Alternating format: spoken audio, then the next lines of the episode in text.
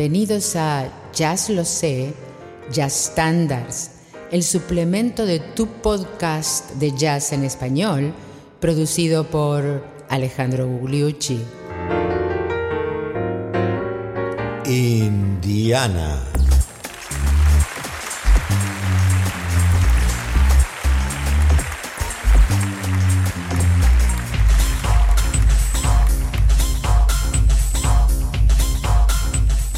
Pero qué tal amigos, bienvenidos al episodio 63 de Jazz Los Standards, que es el suplemento de Jazz Lo Sé, que es tu podcast de jazz en español.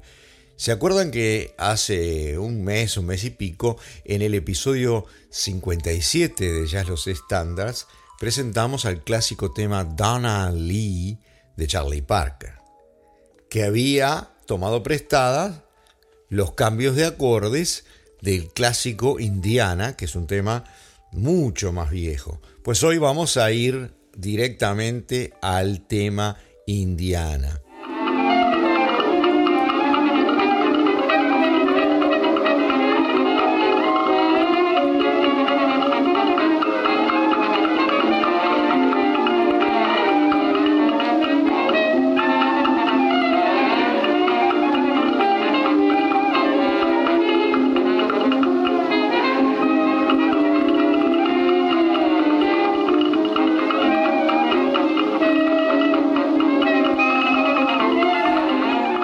Claro, la grabación suena así porque es del año 1917 y es por la Original Dixieland Jazz Band. ¿Se acuerdan aquella orquesta blanca que había tomado la música de los negros de New Orleans y que tuvo la oportunidad, lamentablemente, por la situación que había de discriminación, de ser los primeros en grabar un disco de jazz? La composición es de James Hanley, que es nativo de Indiana, la parte musical, por supuesto. La letra que habla de Indiana, que es uno de los estados de los Estados Unidos, por supuesto, es de Ballard McDonald, que no es de Indiana, sino que es de Portland, Oregon.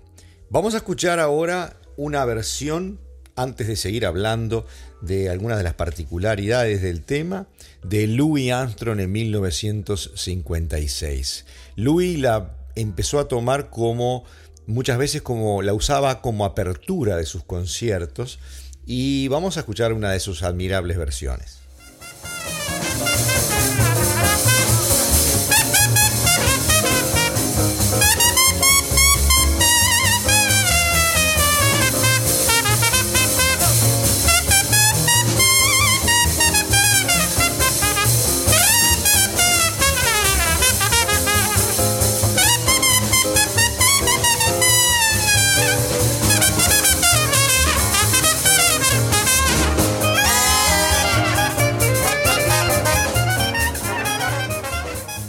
El gran Louis Armstrong en 1956. El tema Indiana fue compuesto, como dijimos, por eh, James Hanley, por lo menos la música, alguien nacido en Indiana. Lo que es de alguna manera raro para muchos temas famosos eh, de la música americana, que a veces están compuestos por eh, autores de otros lugares. O por ejemplo, paradojas como que muchas de las mejores canciones de Navidad fueron compuestas por judíos o cantadas por judíos, como Mel Tormé, por ejemplo.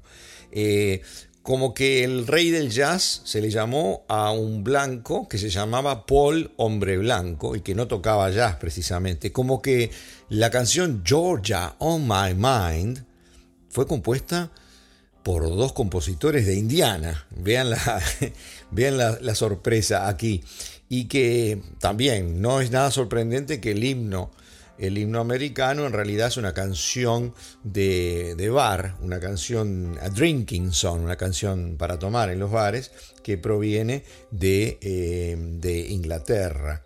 Y para los que les gusta el rock o el rock and roll, ustedes se acuerdan del gran grupo Creedence Clearwater Revival, que cantaban como si fueran del Bayou, de, Bayou, del sur de los Estados Unidos, eran de aquí, de Berkeley y de Walnut Creek, en la Bay Area de San Francisco.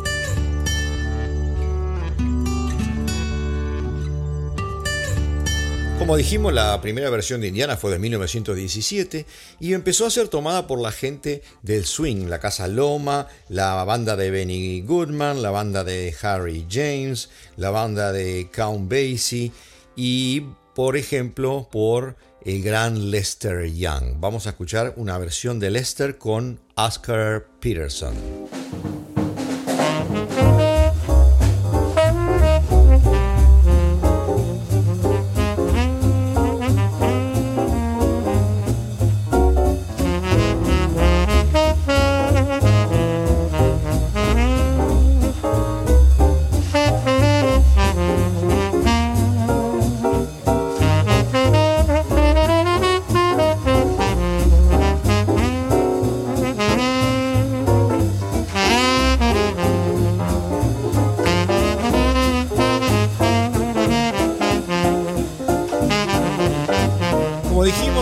Tema gozó de gran popularidad por las grandes orquestas del swing y, por ejemplo, la de Benny Goodman. ¿Y quién era uno de los grandes pianistas de Benny Goodman? Teddy Wilson. Vamos a escucharlo a Teddy Wilson solo, en este caso con el gran bajista danés Nils Henning Öster Pedersen.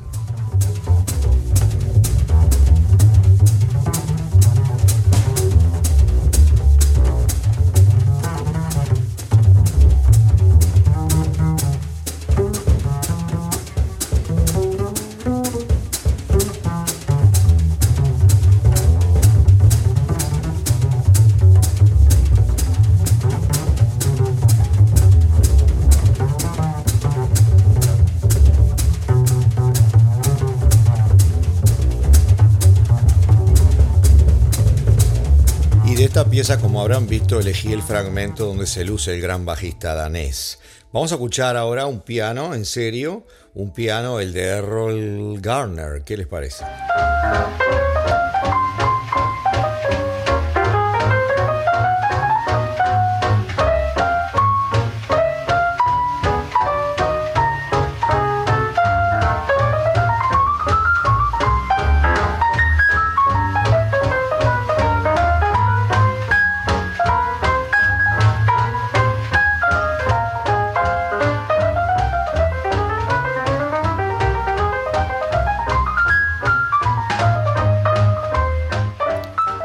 Escuchar, aunque sea algo de la letra de este tema, que como ya les dije fue compuesto por alguien que nació en Portland, Oregon y no en Indiana, vamos a escuchar a la gran cantante blanca Rosemary Clooney. Home again in Indiana, and it seems that I can see the gleaming candlelight still shining bright. Through the sycamores for me. The new mown hay sends all its fragrance from the fields I used to roam. La gran cantante Rosemary Clooney, que se lució en el jazz, también en la música pop, en la música popular, en, la, en el crossover Vamos ahora a pasar un fragmento de un segmento, mejor dicho, de piano de nuevo. ¿Qué les parece un dúo entre el minimalista Count Basie y el exuberante pianista canadiense Oscar Peterson y a ver cómo se desenvuelven en Indiana? Que dicho sea de paso, también se llamaba, en realidad, el título original es Back Home Again in Indiana de vuelta a casa en Indiana y después se acortó muy tempranamente en la carrera de este estándar.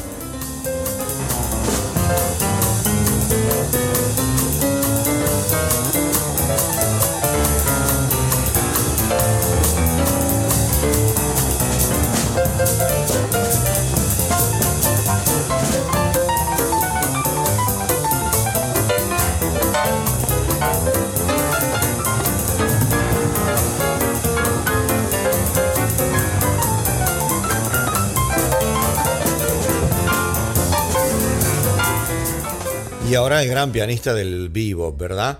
Eh, Bud Powell. ¿Se acuerdan que Bud Powell pasó 5 o 6 años en Francia relativamente tranquilo, solo para volver y a los dos años eh, morir en Estados Unidos? De esa época, de la época de, París, vamos a escuchar Indiana.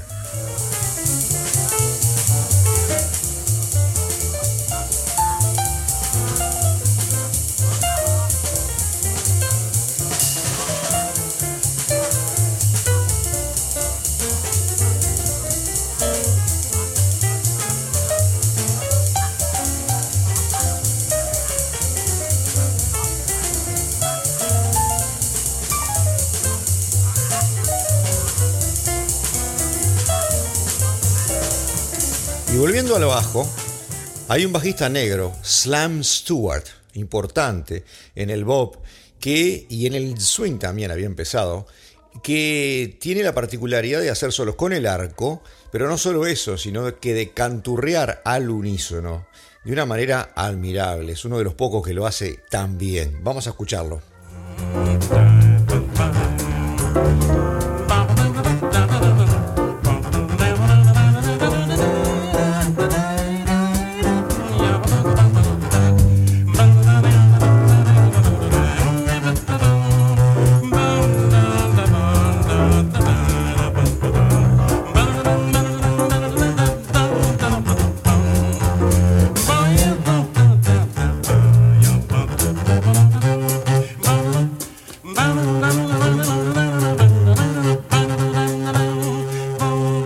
Por los años 50 hubo un gran tecladista, en particular un gran organista que se llamó Jimmy Smith, que fue el que le puso el sello al órgano Hammond en el jazz, en el lenguaje del jazz. Después vamos a hablar en particular del órgano Hammond en la serie por instrumento. Baste decir que Jimmy Smith fue uno de los grandes eh, ejecutantes y Joey Di Francesco es uno de los contemporáneos que también es impresionante tocando el órgano. Escuchémoslo juntos.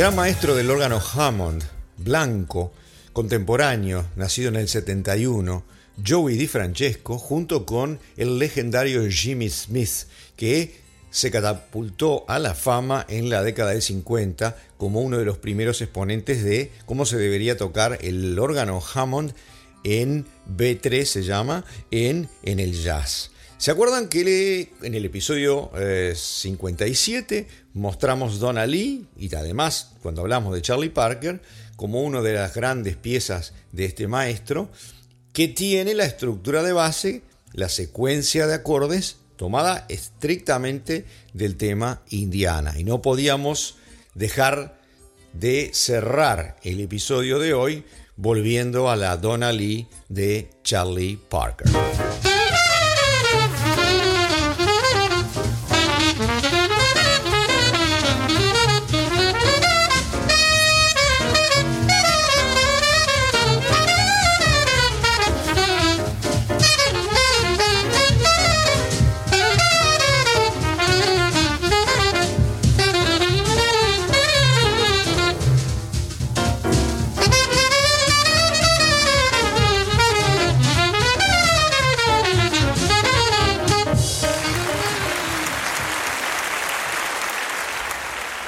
Con este paseo por el, gran tema Indiana y la progenie, que por supuesto que es el, el Donna Lee de, de, Charlie Parker, llegamos al término de este episodio 63 de Jazz Los Estándares.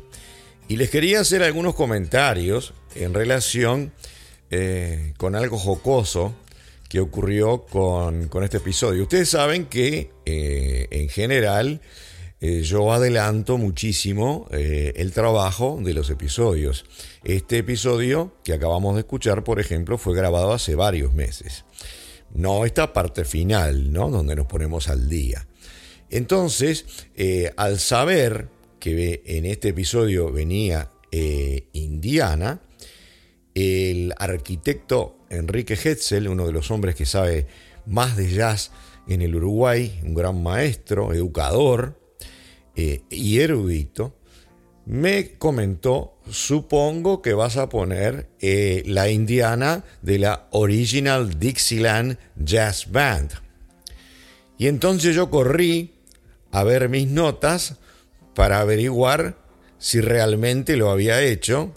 Y ahí estaba, el primer tema que escuchamos hoy estaba puesto ya hace muchos meses y salvé entonces el examen con el gran arquitecto. Muchas gracias a él por apoyarnos siempre y por sus comentarios. Y ahora les quería contar que eh, la audiencia está empezando a cambiar en el sentido de que cada vez hay más, gente que entra al episodio 1 y el episodio 2, como 50 o 60 nuevos oyentes por semana. Y esta semana recibimos un amable comentario de eh, Roberto Chótola, que es de Río de Janeiro, pero que vive en, en, la provincia, en el estado, en el interior del estado de Sao Paulo, Brasil. A Roberto, muchísimas gracias por seguirnos.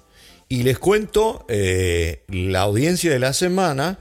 Tenemos a España, como siempre, eh, allá arriba, seguida muy bastante cerca de Argentina, luego México, luego los Estados Unidos, y eso no cambia, luego Colombia, Chile, pero se agrega Noruega, se agrega Canadá y el Brasil y Italia entre los 10 con más downloads en el curso de esta semana en la que entraron al podcast más de 50 países. A todos ustedes muchas gracias por escucharnos y los espero en el próximo Ya lo sé Standards, el número 64, donde vamos a pasar a un tema del vivo, un clásico del vivo que es Green Dolphin Street.